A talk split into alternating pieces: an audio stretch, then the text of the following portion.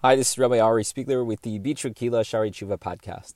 We continue in Shar Sheni, which is the second gate. Today we start with Ot Gimel, paragraph number three. In Shar Sheni, we are going to be discussing different ways of inspiring ourselves to engage in the tshuva process. The very first of the six ways to inspire ourselves is to recognize that if God forbid we're going through a difficult time, we're suffering, we're being punished, so we should recognize that that is due to our sins. We're supposed to use that as an impetus to engage in the tshuva process.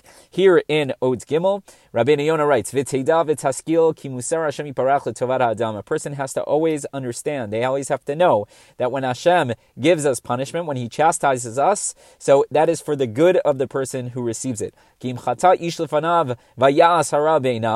if a person sins and does that which is bad in the eyes of Hashem, so Musar Hashem Elav Lishay Toalod. So Hashem goes ahead and he will punish this person, he'll afflict this person, and that will provide that person with two uh, potential benefits. Ha'achat, the first benefit is Lechaper al Chatav Ula'avir Avono. So the first benefit is to atone for his sins and to remove any transgression from his soul. Kamosh Namar, as the Pasuk tells us, this is from Tilim, Per Chavav, Chavhei, excuse me, Pasuk Yodachet. It says, Re'e oni va'mali v'sa lechol chatotai.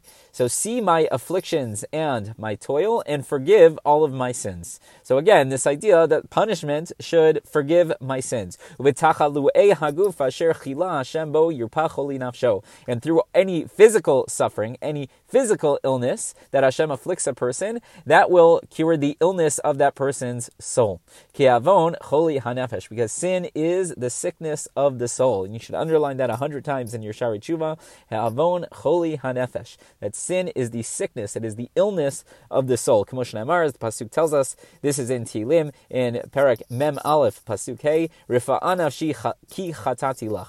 Uh, Hashem, please seal my soul, uh, heal my soul, excuse me, for I've sinned against you. Okay, again, this idea that sin has caused me to become ill, and therefore I require healing. V'ne'amar, we also have a pasuk this in Yeshayahu in Perik Lamigimel pasuk Chav Dalid Uval Yomar Shachein uh, Chaliti Ha'am Hayosheba Nisu Avon that a dweller of Yerushalayim will not say I am sick for the people dwelling there shall be forgiven of sin. This idea that if I am forgiven, so then I am not ill. V'hashenit. So we said that there are two benefits to punishments from Hashem. Number one is to serve as a kapara, an atonement to remove sin from us, to heal us of the illness of the soul that is sin. V'hasheni, what is the second benefit? Lochicho v'lahashivo midrachav haraim. It is to help a person to repent from their evil ways. Kimosh as the pasuk tells us, this is in Sefania, Parak Gimel, uh, pasuk Zion, Ach tir'ioti tikchi musar. Just fear me, accept my punishment. Okay?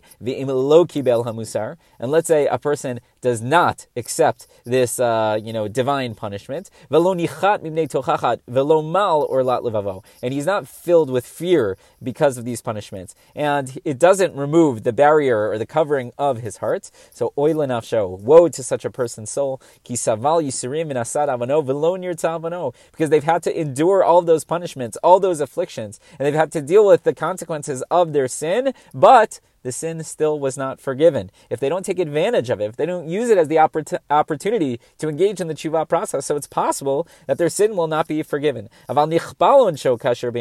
anything, and as we mentioned a couple days ago, the sin almost becomes worse because you didn't use it as an opportunity. You saw it as mikreh, you saw it as happenstance, and that would make it potentially bad. So again, Rabbeinu Yonah here is saying that there are two benefits to this punishment. Number one is that it can serve as a kapara, it can serve as an atonement, and it can remove that uh, remove the sin from you. And number two, it's supposed to encourage you to engage in the tshuva process. So we have to make sure that we take advantage and we use it as an impetus. We use it as an inspiration to engage in the tshuva process. If we don't, so then number one, woe is to us because not only are we going to have to endure the punishment, but we're not going to even get the benefit from those punishments. That's number one. And number two, it can become far worse if we don't take advantage of those opportunities. If we view it just as happenstance, we know that Hashem gets particularly upset.